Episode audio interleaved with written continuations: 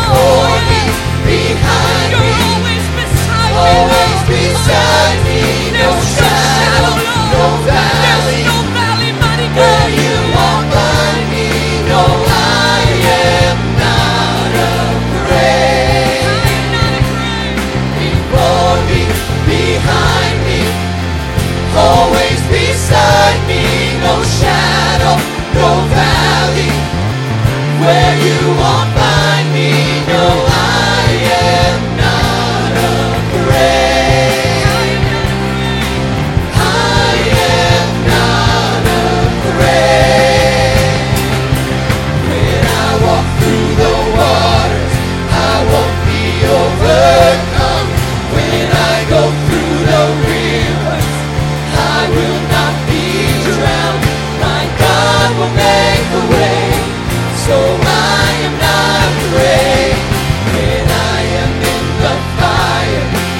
will not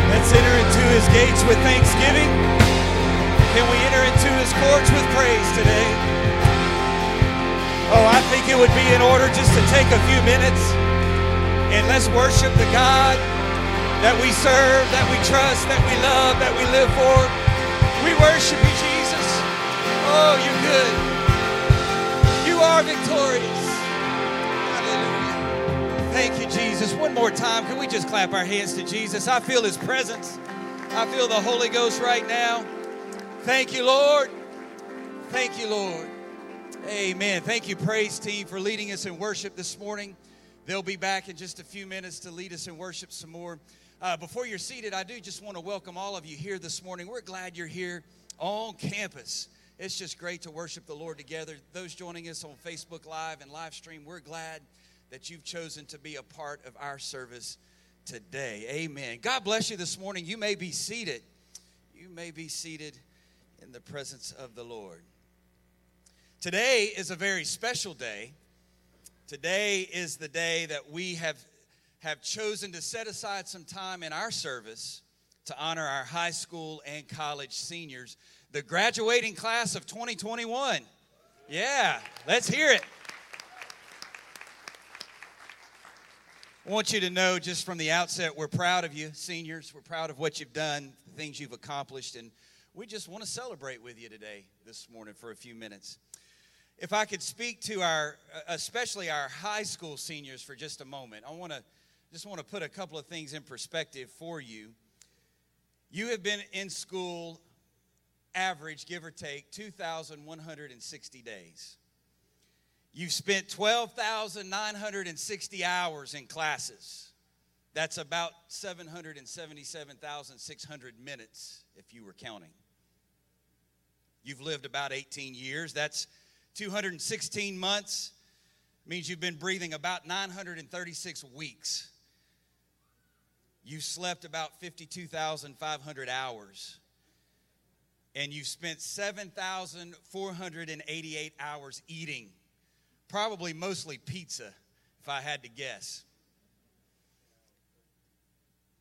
But here's the thing when it's all said and done, you were born wrinkled, bald, toothless, crying, and complaining. So I would say today you've come a long way. Congratulations on your success. You have come a long way. There are many definitions of success, and I guess the one that I like the most is, is John Wooden, his definition for his life. Long before he won 88 consecutive basketball games and 38 consecutive NCAA tournament games, both records, by the way. Before he was named the NCAA College Basketball Coach of the Year on six occasions, and before he was the first person to be elected as a player and a coach to the Hall of Fame, he framed what success would look like in his life. And he said this He said, Success is the peace of mind in knowing that you did your best to become the best you are capable of becoming. And I love that definition of success because at the end of the day, you really can only do your best, right? You can't do somebody else's best. They can't do your best. You can only do your best, and the rest will fall into place. So I, I really think that's a great perspective here this morning in terms of success. And all of you, I hope, can say sitting here today that you have done your best to succeed and do your best in graduating from high school and college, as the case may be. That being a tremendous definition of earthly success, I believe the Word of God gives us an even greater definition of success, not only in this life, but in our spiritual walk with God. It's found in Joshua chapter 22. And here there is an account uh, uh, of Joshua giving charge to two and a half tribes. It's the tribes of Gad, Reuben, and the half tribe of Manasseh.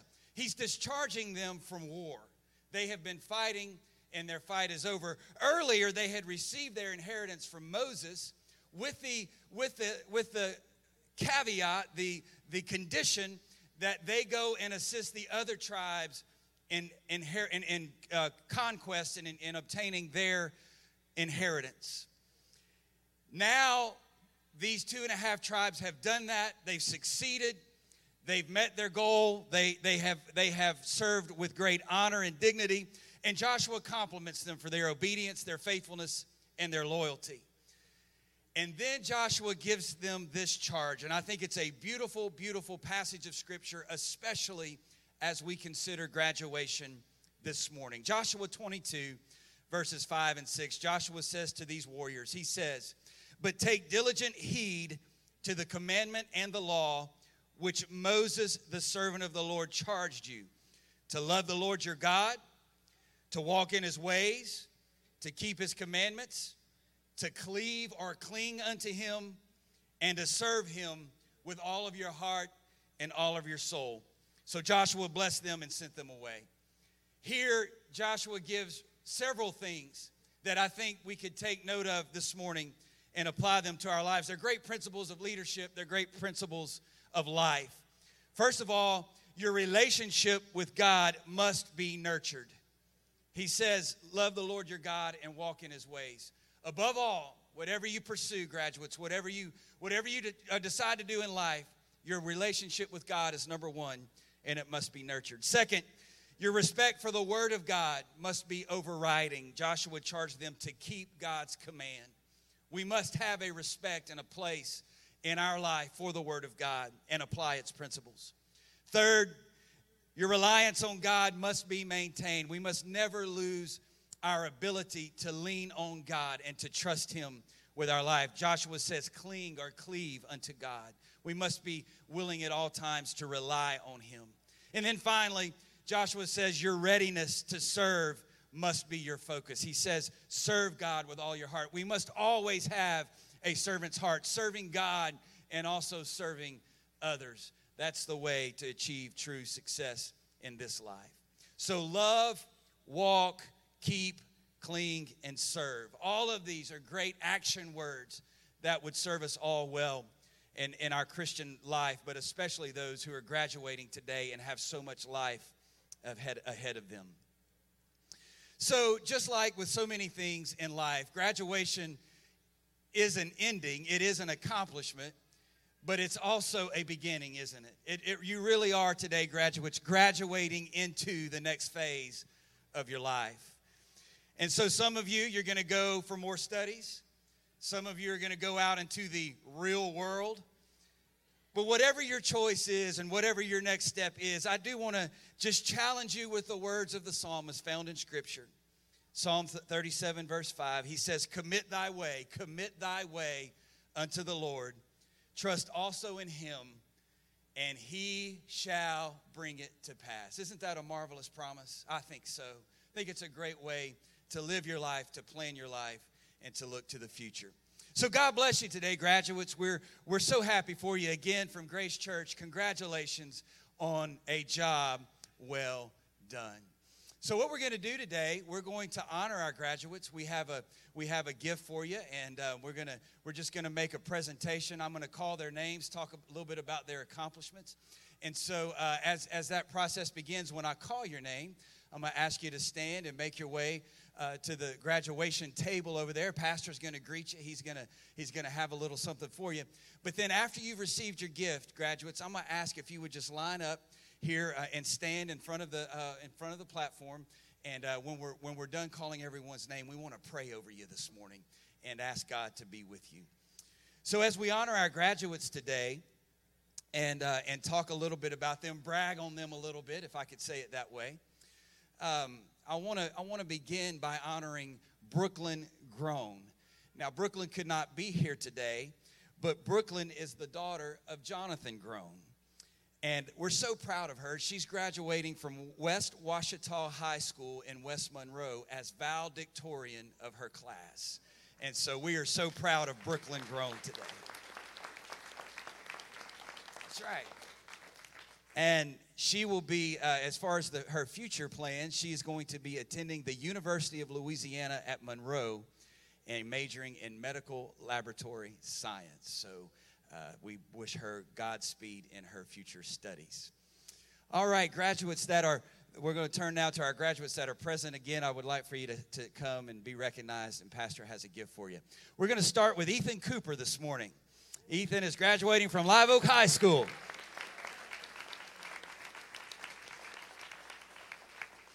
Now, if you'll settle in and uh, grab you a, a lunch and, and, a cold drink, I'm going to talk to you about Ethan's accomplishments for the next 35 minutes. He has been an active member of Beta Club, Student Council, Eagle Ambassador, and in addition to being named Live Oak High's 2021 Student of the Year, Ethan was also voted most likely to succeed by his peers. Great job, Ethan.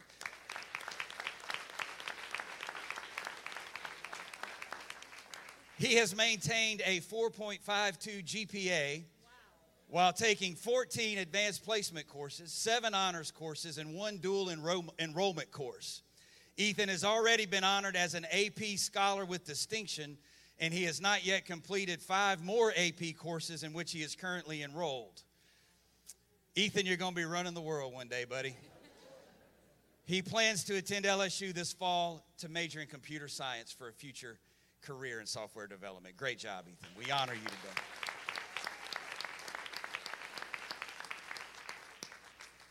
Leah Neff. Leah, we are so proud of you. Leah is graduating from Central High School.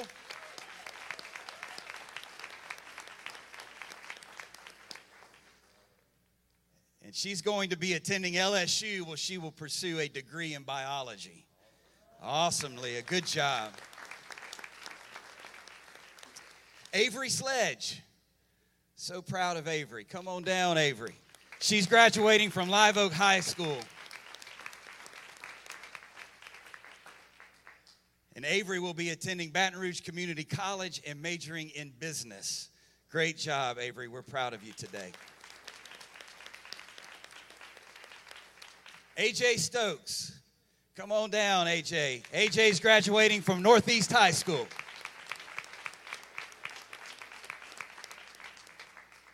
And AJ is going to be attending LSU as well. Christian Stokes.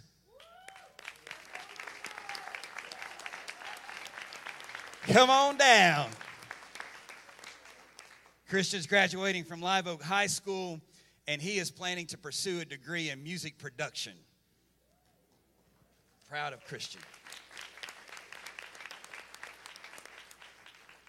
And Britley Humphrey proud of you today. Brit.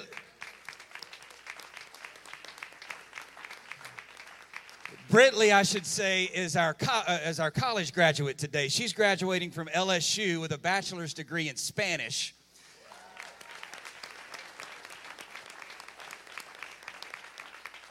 And in just a couple of months, she's going to be trying out for the Olympics. Yes, you heard right. Trying out for the Olympics, and she also has an, intern, an, uh, an, internship in Mexico where she'll be working as a translator. So we're very proud of Britley's accomplishments. Good job.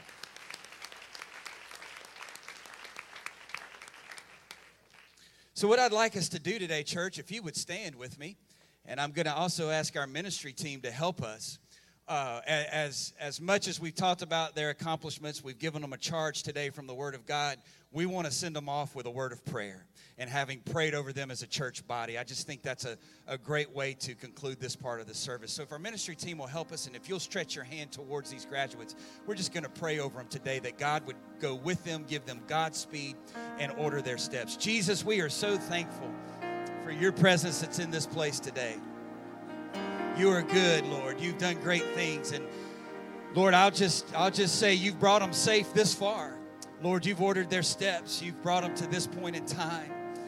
And Lord, as we look back and say thank you and celebrate your goodness, we also look forward and know that we can't take a single step without you. And Lord, every step has to be ordered of the Lord. We commit their way to you today, Jesus, as a church as their church family, as their community of faith, we commit their way to you. And so I pray a covering over them. I pray the blood of Jesus would be a hedge of protection over them. And I pray, God, that you would make their path secure, make their steps secure, order their steps, open doors where they need to be opened, and make their way safe in Jesus' name. In Jesus' name. Church, would you just say with me, in Jesus' name? Clap your hands one more time. Thank you, graduates. Brother Ben's coming now to lead us in our service. Praise the Lord. You may be seated.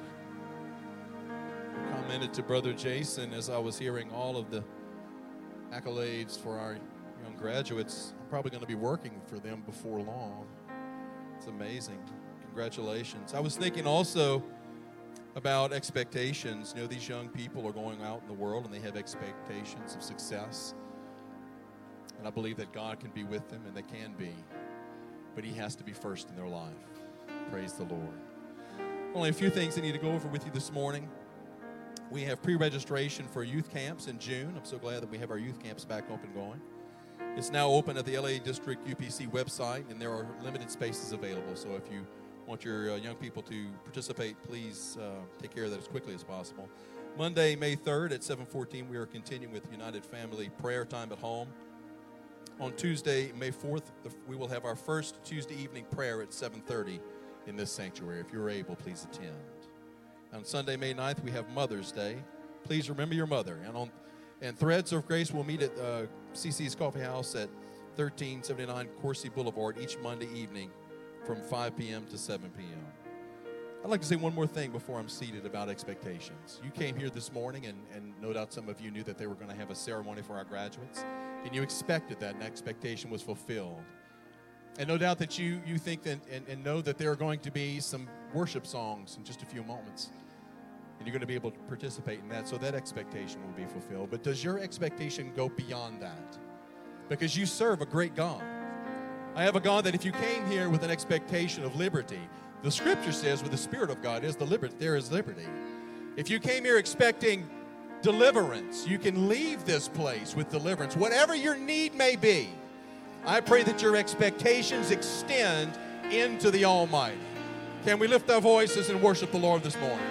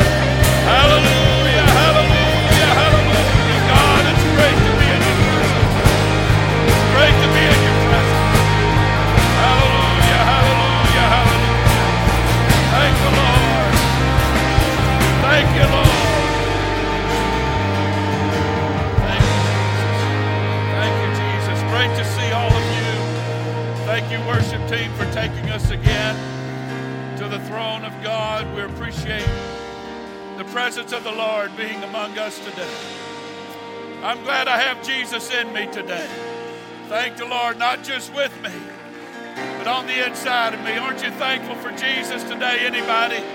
Hallelujah. Thank the Lord. Thank the Lord. Great to see everybody.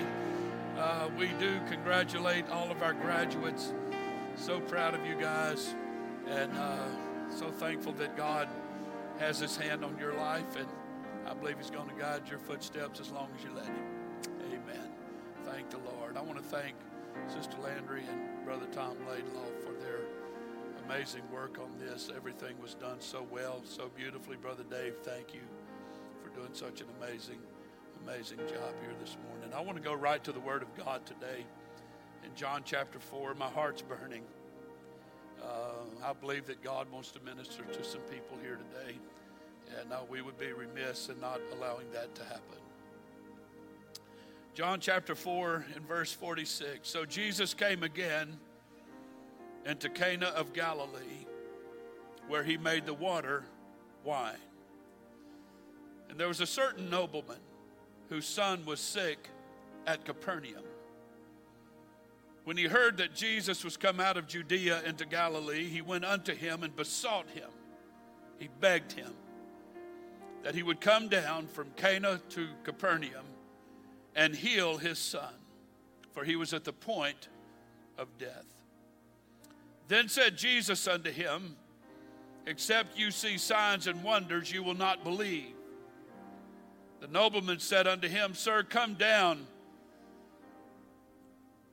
ere my child die.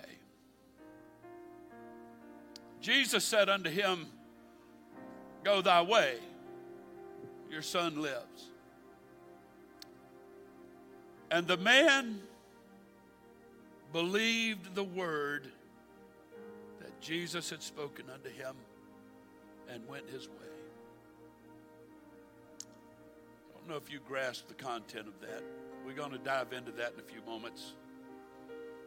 And as he was now going down, his servants met him and told him, saying, Thy son lives. And then inquired he of them the hour when he began to amend.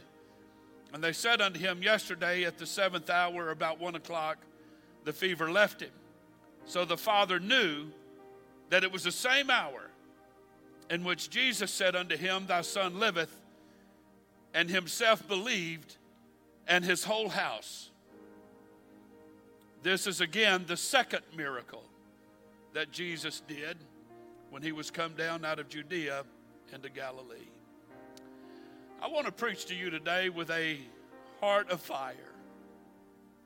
The journey between the prayer and the answer. The journey between the prayer and the answer. I do want to thank one of my most favorite authors, Max Lucado, for the inspiration for this message. Everybody say, Thank the Lord for the word. Thank you for standing, and you may be seated. Before I get into my message today, what I've, I've come to preach, uh, I, I feel compelled to share with you some thoughts about John and his gospel. John has some stories for us to ponder. He interwove a tapestry of miracles. At the end of his book, towards the end of the book, he said, But these are written that you might believe that Jesus is the Christ, the Son of God, and that believing you might have life through his name. Life giving belief, John said. This is what John wants to write about in his gospel abundant, robust, resilient faith. He is saying that life happens when we believe. We find strength beyond our strength. We accomplish tasks beyond our capacity. We see solutions beyond our wisdom. Belief is not some respectful salute to a divine being. Belief happens when we place our confidence in God. It is a decision to lean entirely upon the strength of a living and loving Savior to the extent that we truly have life in His name. This is the purpose of the miracles that Jesus performed according to John and why John chooses to write about them. John recounted signs, each one intended to stir conviction in this promise. Jesus essentially saying, You and I, you and I, Jesus is saying, are never, ever alone. Was this not one of the final promises of Christ before he ascended into heaven? He assured his disciples, I am with you always.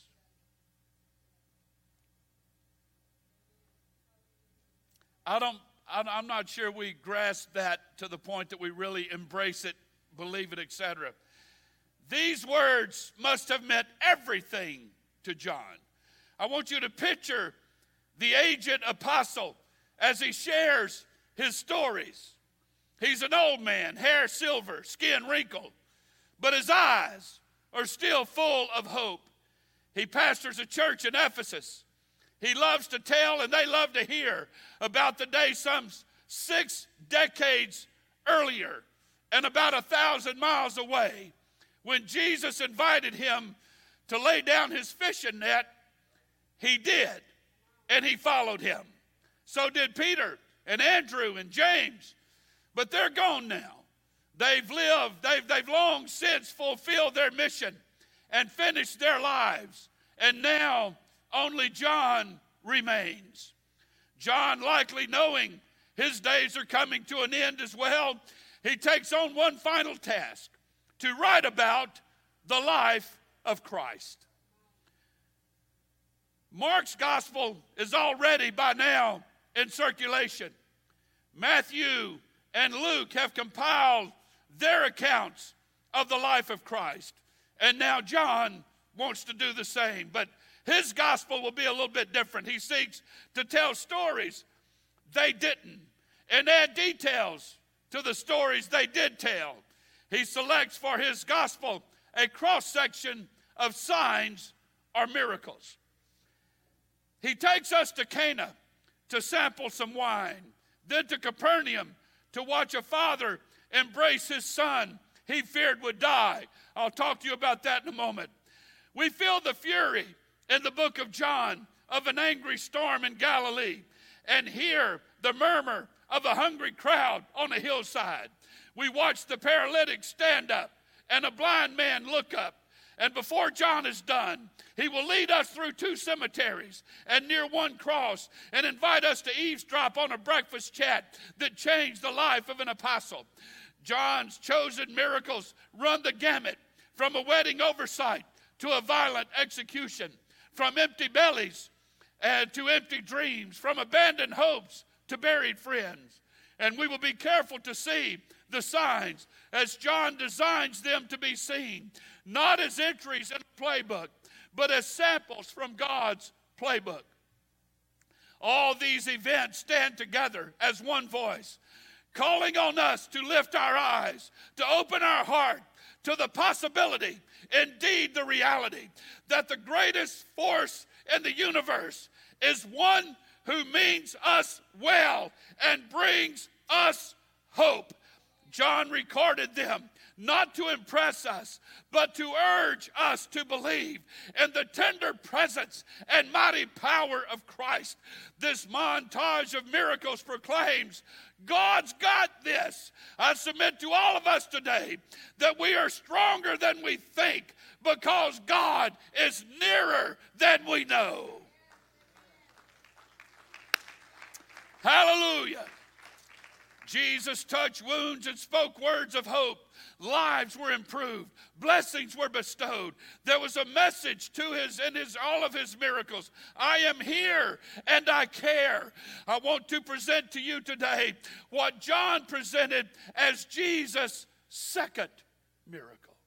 So let me begin with a story about a man, a different man, an unusual man. His name was Bill Irwin. Was not the first person to ever walk the Appalachian Trail.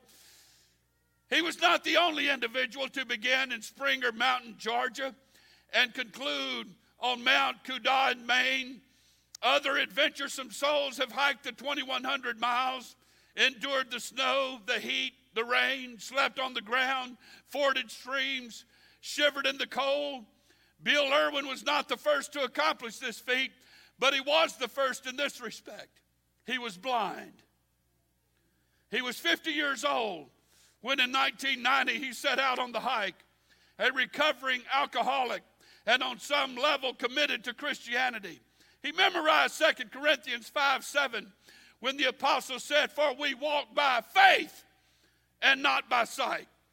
He made this his mantra, and that is what he did. He did not use maps or GPS or a compass. It was just Irwin and his German Shepherd dog and the rugged terrain of the mountains. He estimated that he fell some 5,000 times, which translates into an average of 20 times a day. For eight months, he fell. He battled hypothermia, cracked his ribs, skinned his hands and knees more times than he could count. But he made it. He made it. He made the long walk by faith and not by sight. And here today, I submit to you that we're doing the same. Probably not on the trail of the Appalachians, but in the trials of life. You're walking not on the path between Georgia and Maine. No, you're walking on a road even steeper and even longer. It's the road between a prayer and its answer, between supplication and celebration between bent knees and lifted hands, between tears of fear and tears of joy, between God help me and thank you, God. Do you know the road that I'm talking about? Can anybody relate to what I'm saying? how it grows dark with doubts, how despair tags along as an uninvited companion. If you can relate, you'll find the story that I'm presenting to you challenging and inspiring.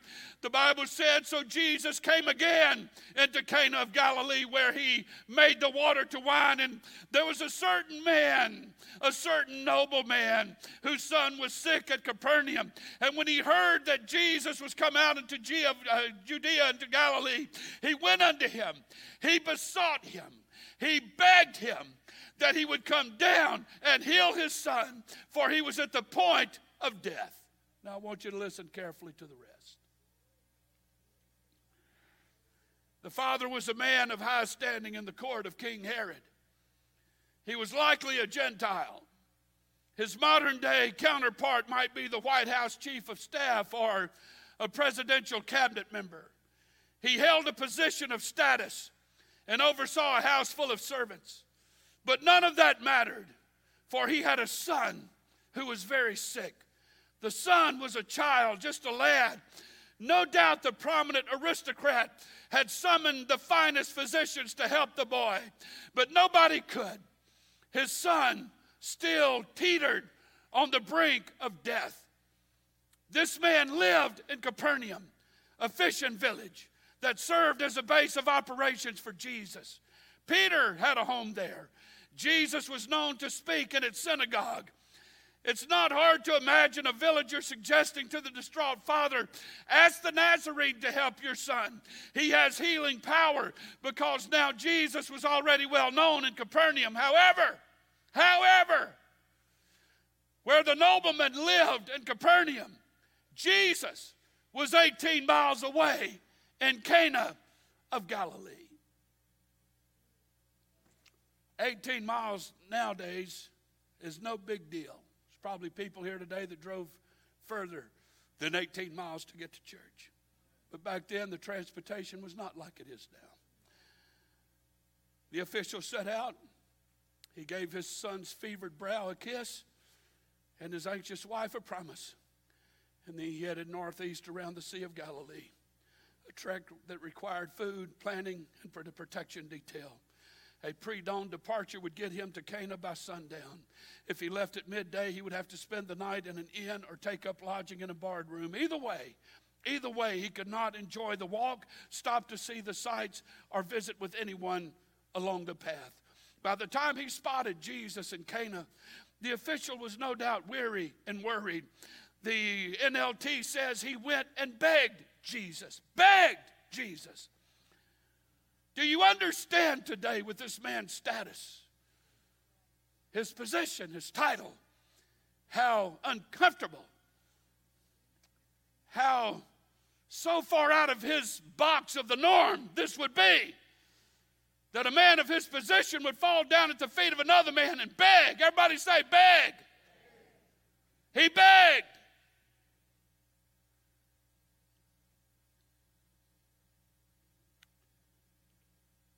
Traveled all the way from Capernaum, 18 miles to Cana, just to ask Jesus to heal his son who was about to die. And he begged him to do it. Straightforward was this request, it was urgent. He didn't mention his position, rank, or title. He didn't promise to make a financial contribution to the cause of Christ. He didn't imply that he was worthy of divine assistance. He just came to Jesus as a desperate father he begged Jesus to come to Capernaum. I know people, I know people who use the word begged frequently, but they don't use the word like this man demonstrated. I've known of no one that's ever used the word begged have fallen down at the feet of anybody with tears streaming down. I want you to get the picture. This man is desperate beyond description. He's got money, he's got clout, he's got influence, but it's not worth anything in the face of his son dying. So I envision the man on his knees, perhaps on his face on the ground, imploring Jesus to return with him back to Capernaum to heal his son. But notice with me here today, He not only had a request, but the man had already formulated a plan of action. And his mind, in his mind, he and Jesus would walk side by side 18 miles from Cana to Capernaum until they stood beside the dying boy. The response of Jesus is very surprising. He's got a man at his feet begging. And he said, Will you never believe in me unless you see miraculous signs and wonders? To that I say, My goodness. I did not see this starchy question coming from Jesus at a time like this.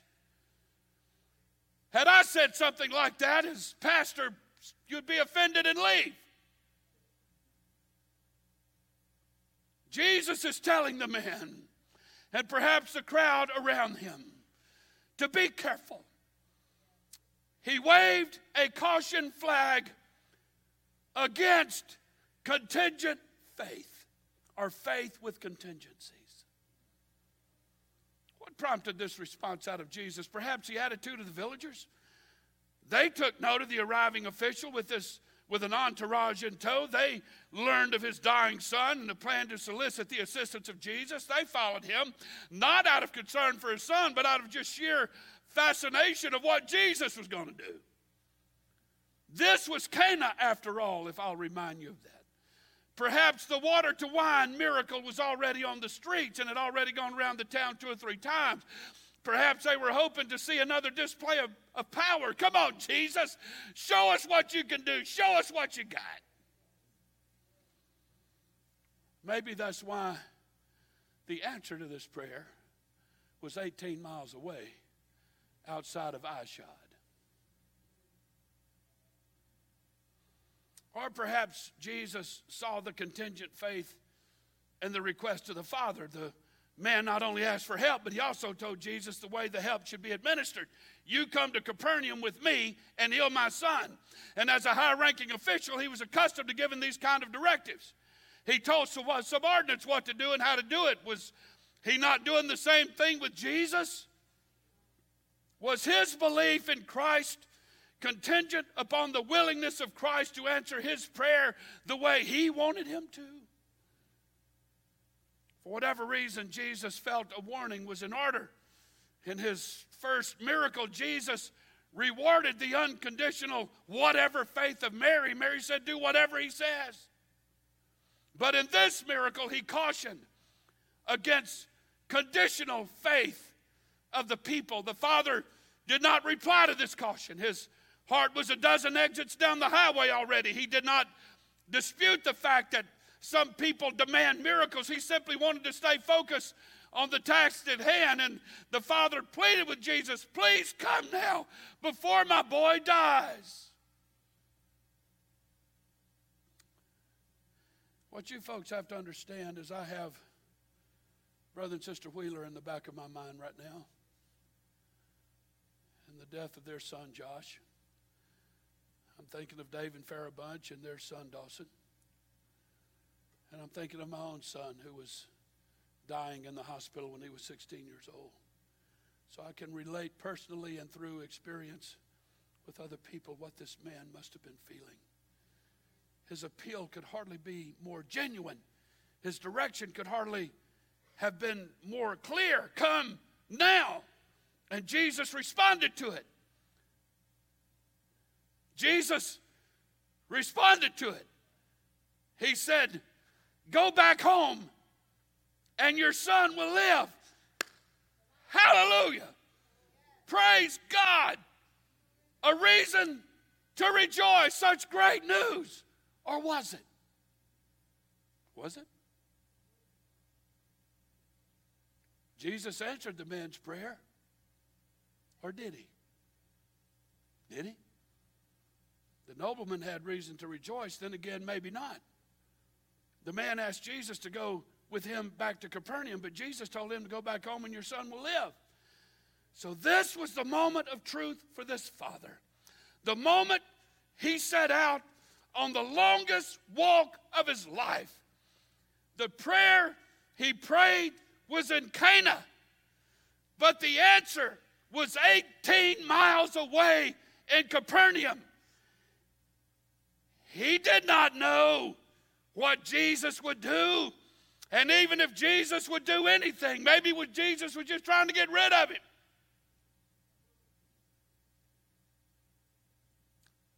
Somewhere along the line, the nobleman had to trust and obey. And it's easier said than done. The road between the prayer its answer. Perhaps the nobleman turned on a dime and floated home on the magic carpet of faith. Maybe he high fived his way down the path, shouting, My dying son will live. Perhaps he slept like a baby that night and woke with joy the next morning. The sun was shining, the sky was blue, and he skipped and whistled all the way home to Capernaum. If he did that, he was probably a better man than me. I think I'd have swallowed really hard and, at Jesus' reply. And I'd have looked first at Jesus and then that long road back to Capernaum. First one way at Jesus, another way back towards home. What if when he arrived at Capernaum, his son wasn't better? What if the Messiah had moved on to another city before the father could even find him again?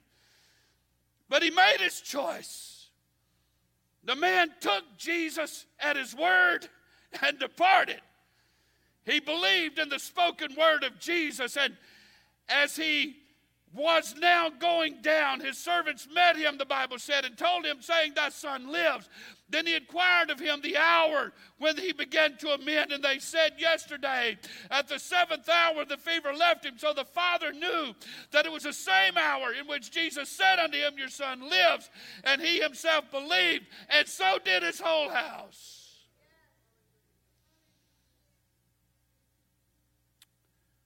Good news from the servants was met with a good question from the father. What time did he start getting better? And the reply was at one o'clock, the very time that Jesus had spoken the word. So Jesus had worked a long distance miracle, long distance miracle of healing. The miracle was not just in the life of the boy, but in the saving faith of the entire household. Isn't that what Jesus desired? Listen to Pastor. A physical healing was an unspeakable gift for sure. But the boy did eventually die. I don't know anybody that's 2,000 years old from Galilee. Do you? The life giving miracle. Listen to Pastor. You, you, there's people here today, you've got to catch this. The life given giving, given miracle of Jesus was short term. But the faith giving miracle of Jesus was eternal.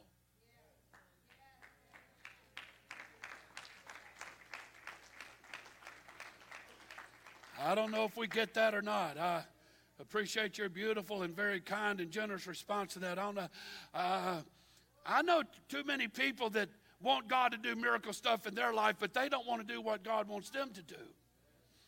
It's kind of one sided. And Jesus was making a statement if you will trust in me and obey me, your son will live. Now take the path back home, and it'll be okay. And the man believed and trusted. He didn't try to strike a deal. He didn't want Jesus to compromise and make it a little easier. He didn't want to affirm that Jesus meant everything he said in the Word of God and the law of Moses and all that. He just said, okay, and turned his way and went back to his house.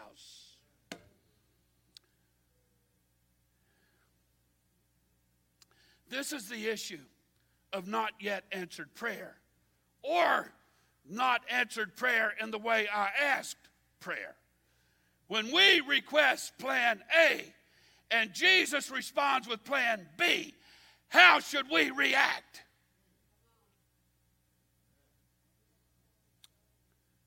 The Father set a precedent. The Father became an example. How do we find the strength to do our lives, to do in our lives what Bill Irwin did in the Appalachians? Do we walk by faith? And when we are thus far blind to the solution,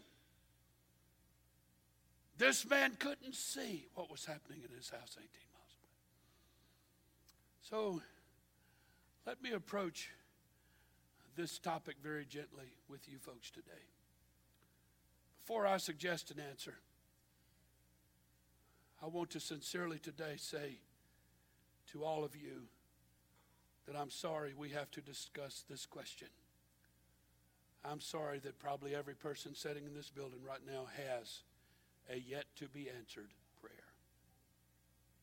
I don't know if there's anybody here today that's had every single prayer you've ever prayed in your life answered, and you're good. I look across this building. I see people who have been prayed for. They've asked for miracles. Shaquana, I have thought about you over and over and over with Jada. I sit back there and look at Natalie, and I could go all across this building with people who's prayed for miracles of healing over and over and over again. And you're still waiting for that prayer to be answered.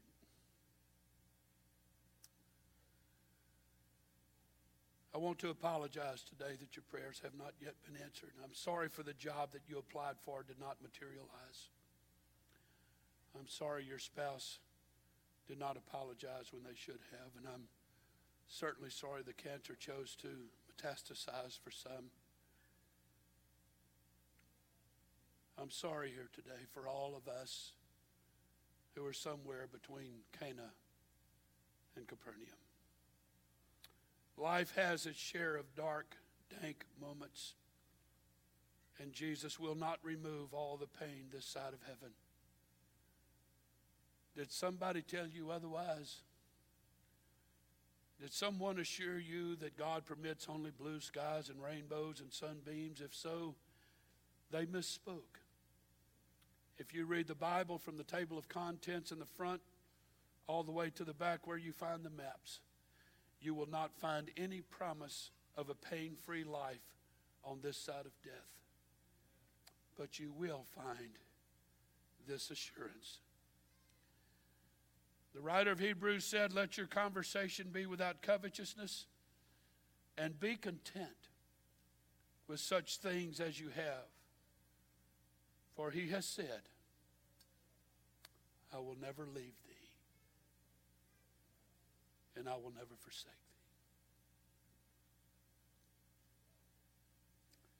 When the father reached Capernaum, he made a wonderful discovery the presence and power of Jesus had gone ahead of him. He might have thought he was walking the road alone, but quite the contrary.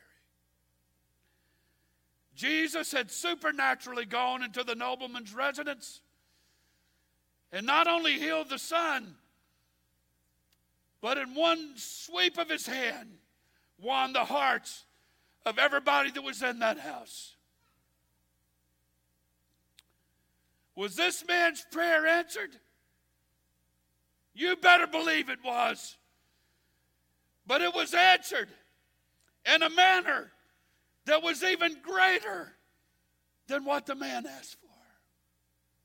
Jesus gave him more than he asked for. And I want to assure everybody here yours will be as well. Yes, it will. Perhaps the answer will come this side of heaven, but perhaps it awaits on you on the other side of heaven, like it did for my brother's four year old granddaughter who died a very tragic death.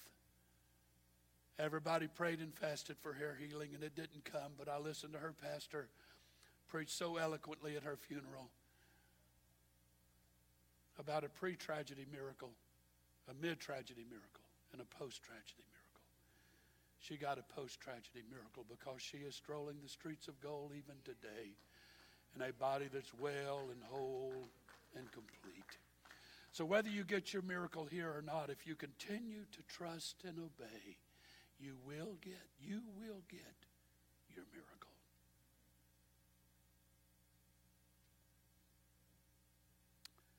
The psalmist said, God is our refuge and strength, a very present help. Very present help in trouble. Don't you love that phrase? Ever present. Not occasionally, not sporadic. You will never be put on hold or told to check back later. God, I'm preaching with all my heart today. God is never too busy or preoccupied or away on a prior engagement. The writer said, God is.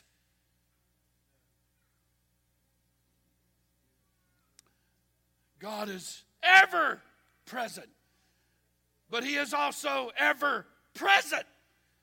As near as your next breath, He's closer to you than your own skin. The psalmist said, Whether shall I go from thy spirit? Or whether shall I free, flee from thy presence? If I ascend up into heaven, thou art there. If I make my bed in hell, behold, thou art there. If I take the wings of the morning and dwell in the othermost parts of the sea, even there thy hand lead me, and thy right hand shall hold me. If I say, Surely the darkness shall cover me, even the night is light about me. Yea, the darkness hideth not from thee, but the night shineth as a day, and the darkness as a light are both alike to thee. For thou hast possessed my reins, thou hast covered me in my mother's womb. There's nobody here today out from under the presence of God. Nobody. It's not possible. You could leave this planet and fly to the furthest star, and you'd still find the omnipresence of God enveloping you, even in that place that's dark and distant from this planet. So, as you journey from the last prayer meeting, as you got up and walked away from the last altar call and you prayed your heart out that God would make your marriage better, that He'd give you a better job, that He'd help with your finances, that He would heal your body, that He would heal your family, whatever it is, you fill in the blank, it doesn't matter. Sister Sarah, that He would heal your son. When you start that journey from the prayer to its answer, God said, I will never leave you. I am an ever present. And whether you get your miracle or not, I'm with you and I'm still going to get you through it. Stand with me this morning. Could it be a rehab clinic? He don't stand outside the door until you come back out. He's there. Even in prison, he's present. No boarding room is too superior. No brothel is too vulgar. No palace is too royal. No slum is too common. Luke said in the book of Acts, he wrote that they should seek the Lord if haply they might feel after him and find him, though he be not far from every one of us. He is present, and he is present to you fill in the blank. He's present to help, not hurt, not harm, not hinder. He is here to help. That's the message of the miracle of the dad with the sick son. So, do your days feel like a hike on the Appalachian Trail in the dead of winter? Is it all you can do to place one foot in front of the other? If so, I urge you to hang on, to hold on. Don't give up. Help is here. It may not come in the manner you requested or as quickly as you desire, but it'll come.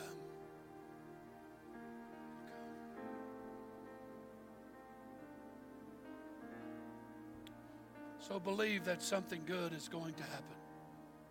The door to tomorrow is unlocked from the inside. Turn the knob and step out. The Divine artist isn't finished. The earth isn't, uh, the, the earth is his studio. Every person on earth is one of his projects. Every event on earth is part of his great mural. He's not finished.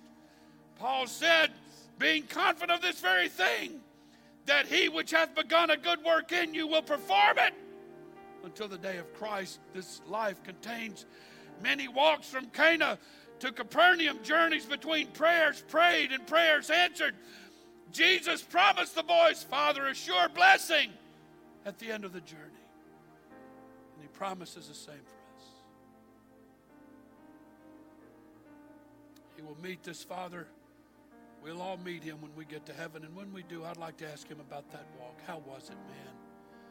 Brother Nobleman, tell me about that 18 miles back to Capernaum. Tell me how you went through cycles of doubt and questioning and Am I wasting my time? Do I need to kind of get word to my wife quicker to turn to the yellow pages and start looking for another doctor? I don't know if Jesus is going to do. I'm talking to somebody right now. I don't know how many times people have come to me, scores of times since I've pastored for many years. And they said, God promised me He was going to do this or that. And God promised and He said. And I'm still clinging to that promise. I'm thinking of a lady right now that testified, and her name was Sister Parker from the First Church in Baton Rouge. A lot of you know her. I can't imagine how many times she felt like God promised her things, but one was the saving of some family members, and she died without promise, without that promise ever being brought to pass. But it doesn't mean God did not keep his word because after she passed, some of those family members did come back to God.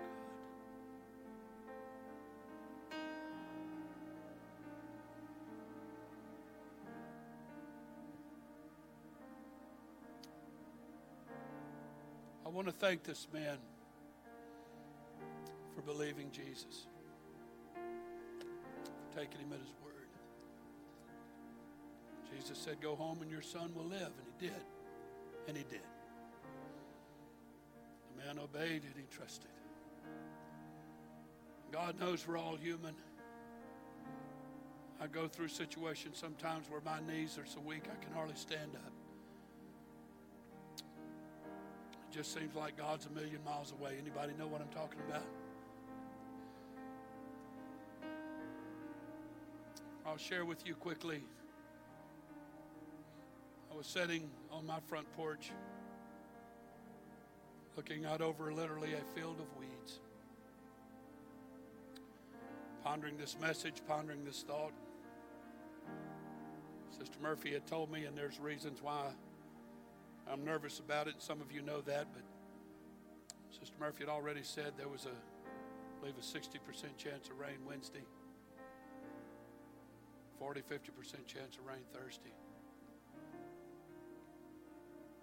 When I got up Tuesday morning, I heard a dove cooing outside, a sound I'd not heard in a long time. And I opened the door to affirm that's what it was, and I said, God, I'm all ears if you're speaking to me. I've not heard that in a long time. And I felt the peace of God. I'm sharing my heart with you right now. It's silly, it's trivial to you, but it meant everything to me. I fixed me a cup of coffee, got my dog, and we went out on the porch.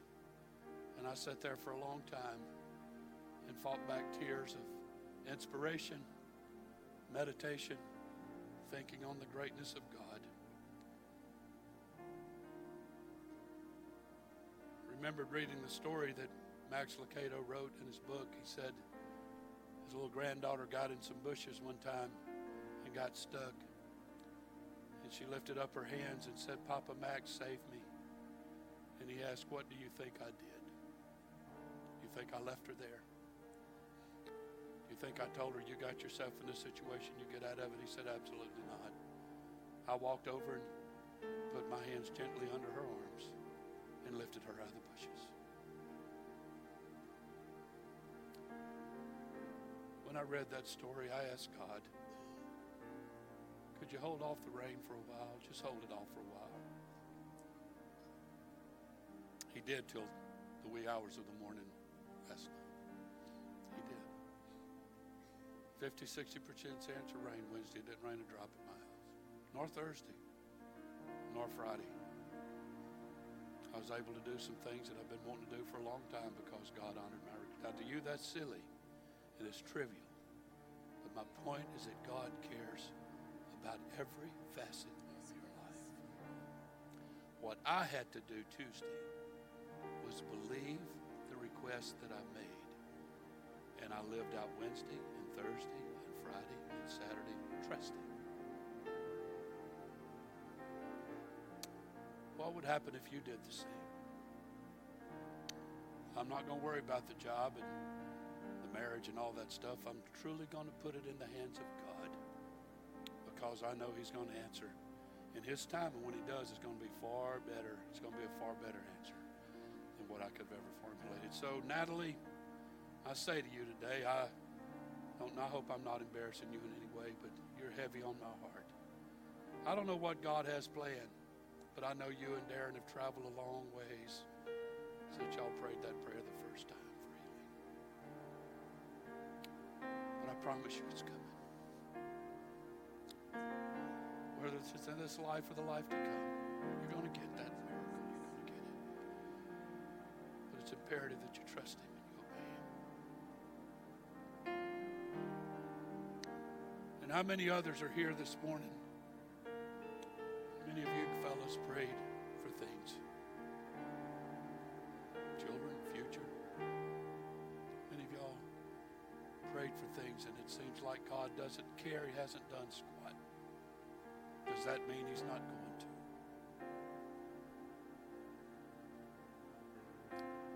So, as they're playing and singing softly, I'm going to ask some people if you really believe this. I preached the Word of God today, I preached the book. If there's a prayer that you'd like to have answered, would you be willing to come pray it one more time? And then walk out of this building where He answers it right now or not, but you're going to walk out of this building and say, God, I'm going to trust you I in your word to see that come to pass.